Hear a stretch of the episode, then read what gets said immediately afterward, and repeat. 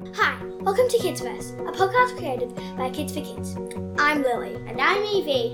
And each month we talk to people about their jobs. This month we're talking to Kelly. She's a Writers Services representative for APRA AMCOS at the Queensland Writers Centre. We're going to be talking about music copyright in this month's podcast. Fact The definition of copyright is the right to copy things like art, books, and music. The very first copyright issue was in the year 561. There was an argument about the owner of a copy of an Irish manuscript, and the king gave the judgment To every cow belongs her calf, therefore to every book belongs its copy. This means every copy of a book belonged to the owner of the original book. The rules have changed a bit since then. Kelly is joining us via a web link, so we apologise for any audio quality issues.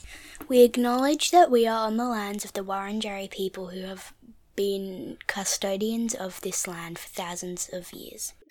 Welcome, Kelly. In year three, we learned about copyright, and when we do projects, we have to put the links in the bibliography. Can you tell us about your job? Yeah, sure. So, my job is the Writer Services representative um, for Queensland for APRA AMCOS. So, APRA stands for the Australasian Performing Rights Association, and AMCOS is the Australasian Mechanical Rights Owners Society. They're two two different societies that collect royalties for people who write music. So, if you and I wrote a song together, Lily, we would own that work together and then if we recorded it and that song was put onto a CD, then there's a performance royalty or a performance copyright that exists in just the song existing. And then when it's recorded and put onto a physical, uh, like a CD or put online, there's a thing called a mechanical copyright, which is what people can earn royalties from as well. So, what my job is, is to look after all of our members who uh, are composers who write songs, who are co writers and own those copyrights. And so they're uh, members with us. And my job is to look after them to make sure that they get paid, make sure all of their details with us are up to date. And it involves lots of little things like making sure that they have the correct banking details, or we also do like initiatives and we have projects where we do professional development where we get people to help musicians make more money or connect with other people. So it's a bit of event stuff and it's a bit of, or a lot of admin stuff. How did you get into this career? So for me, getting this particular job, I was very lucky because this type of job in the music industry is quite hard to come by.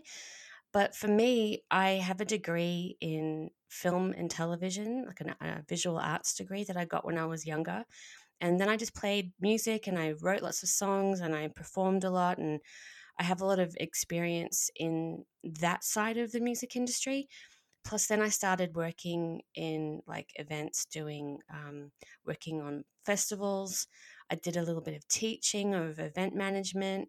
So I've got like lots of different what we call strings to my bow like i've got lots of different types of different job experiences so they all kind of uh, pointed to the one uh, direction for me which ended up being this job so i'm i'm very lucky i feel very uh, very lucky to have this job but i've got all these weird skills from all the other jobs i've ever had when someone writes a song how do they know that they have accidentally breached copyright that's such a great question.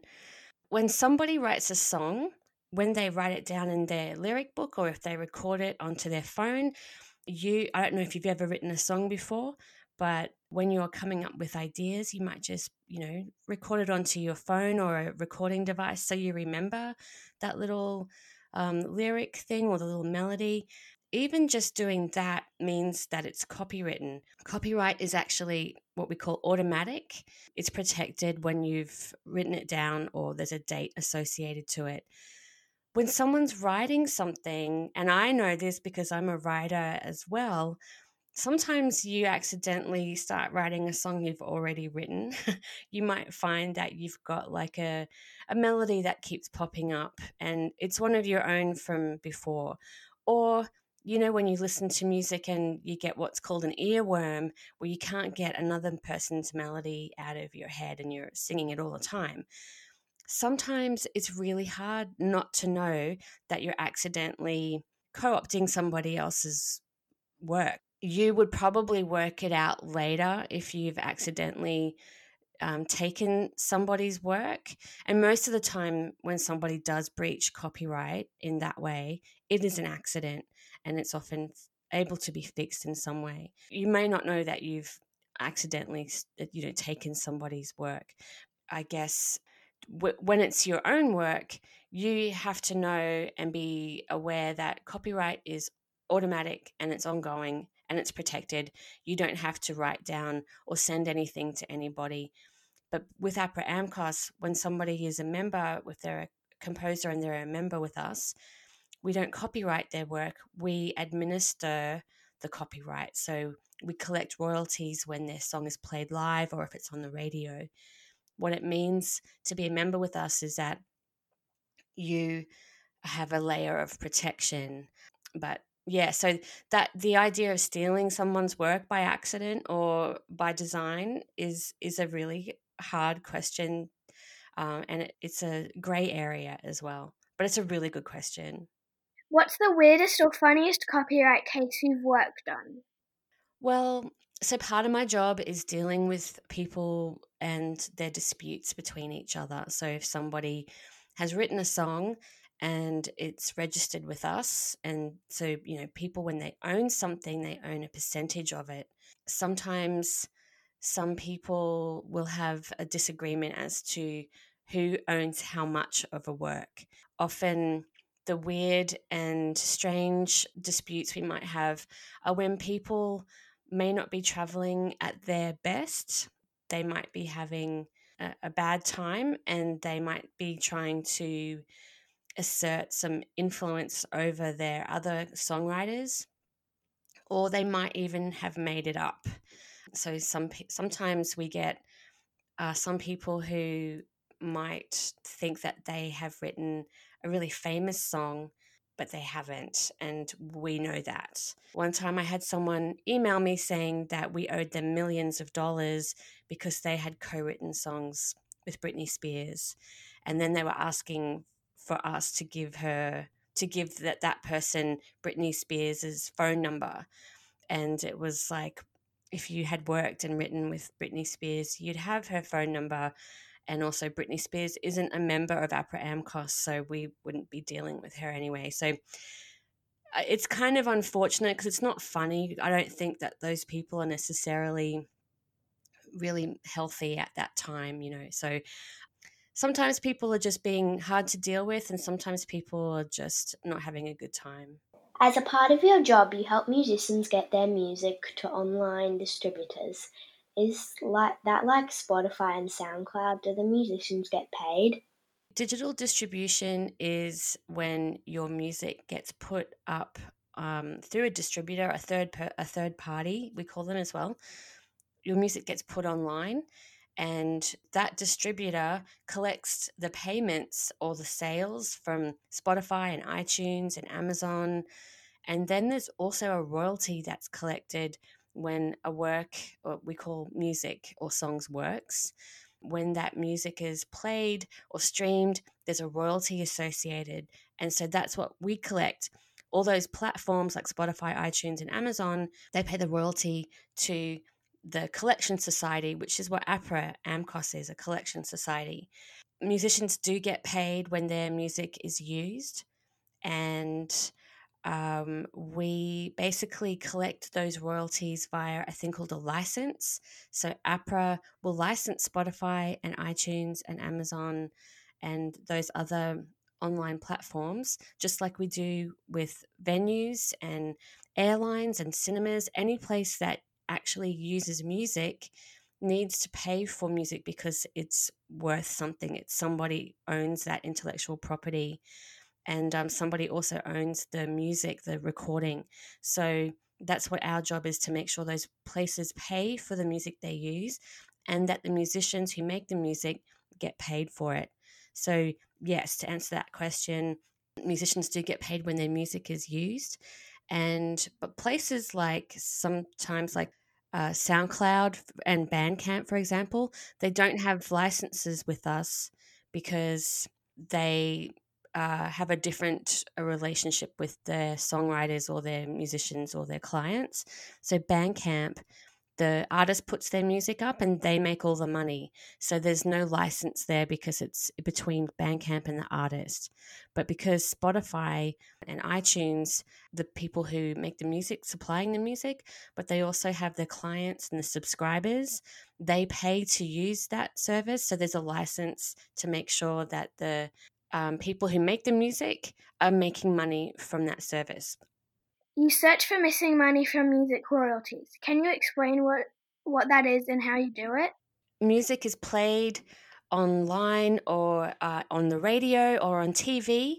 It's collected by a music collection society. So that's what APRA and AMCOS does is we collect royalties and it gets paid to us directly from the user. So like I said before, um, like cinemas and airlines, venues, even at school when you when you're learning music there's sheet music so the school has to pay for every copy of those. So when someone isn't a member of APRA AMCOS, but they write music, they might be actually earning royalties, but they don't know about it because they're not a member. So we end up being reported the names of people and the work that they have written that they are using and it sits there eh, in like a holding account waiting for them to become a member. So we've got a big database, like a big list of people that we contact to say, Did you write this music? Is this you? Are you're not a member of APRA, so you should become a member, and then we'll pay you the money that you're owed. When you find money to give to musicians, is it exciting? Can you give some money to Dallas Frasca? She was on our podcast. That's awesome. Dallas is great and she's a member with us as well. I even think she might be what we call an ambassador as well. So that's someone who kind of is a musician who stands on stands up and talks on our behalf. We we look up to them as being really really great musicians we do pay Dallas. And what I'm going to do is Monday morning, first thing, I'm going to look at her account and make sure that everything she has is up to date. That if she's got anything that's um, waiting for her, that we'll make sure it gets paid. You also have managed tours for bands and made music videos. Evie and I and some friends made a video recently for school where I played Nellie Bly and it was really fun to make. Do you like making videos? Yeah, I love it. It's so much fun. Um, my favorite part of making music videos is the video editing. I love, I can spend hours and hours just sitting there moving vision around to make it look like it's supposed to be there with the music. You're also in a lot of bands, and my data knows you from Screenfeeder in Brisbane. How many songs have you written as a musician? Wow, I actually don't know, but I would say it's probably around at least 100 songs. I've done a lot of co writing with other people. So in Screenfeeder, I write music with Tim, who's the main guitarist and singer, and we write songs together. I've also done songwriting camps where you go away for the weekend and you get paired up with someone and you write a song. I've done stuff like that. I pl- I write my own songs on my own, and then I collaborate also with um, other bands that I'm in. Yeah, I reckon I've at, at least a hundred or more songs, and I hope I've got a hundred or more songs left inside me. what did you want to be when you were our age? Well, I reckon I pretty much wanted to do the same thing from when for as long as I can remember, and that was to play music and be in a band. I, I don't think I've ever wanted to do anything else except for I did go to uni and study film and television. So, what I wanted to do then was I wanted to make music videos. So, I've always wanted to do something to do with music. And really, luckily, I've just made those things happen. So, you know, I reckon that if you really want to do something, you can just basically keep thinking about doing it and just basically doing it. So I, I've made all of the things that I wanted to do become a reality because I just did them. Thank you for the interview, Kelly.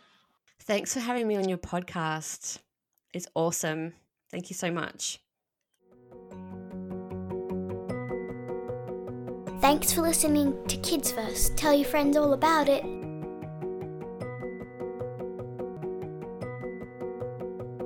You can contact us at kidsverse.com.au or via Twitter at kids underscore verse.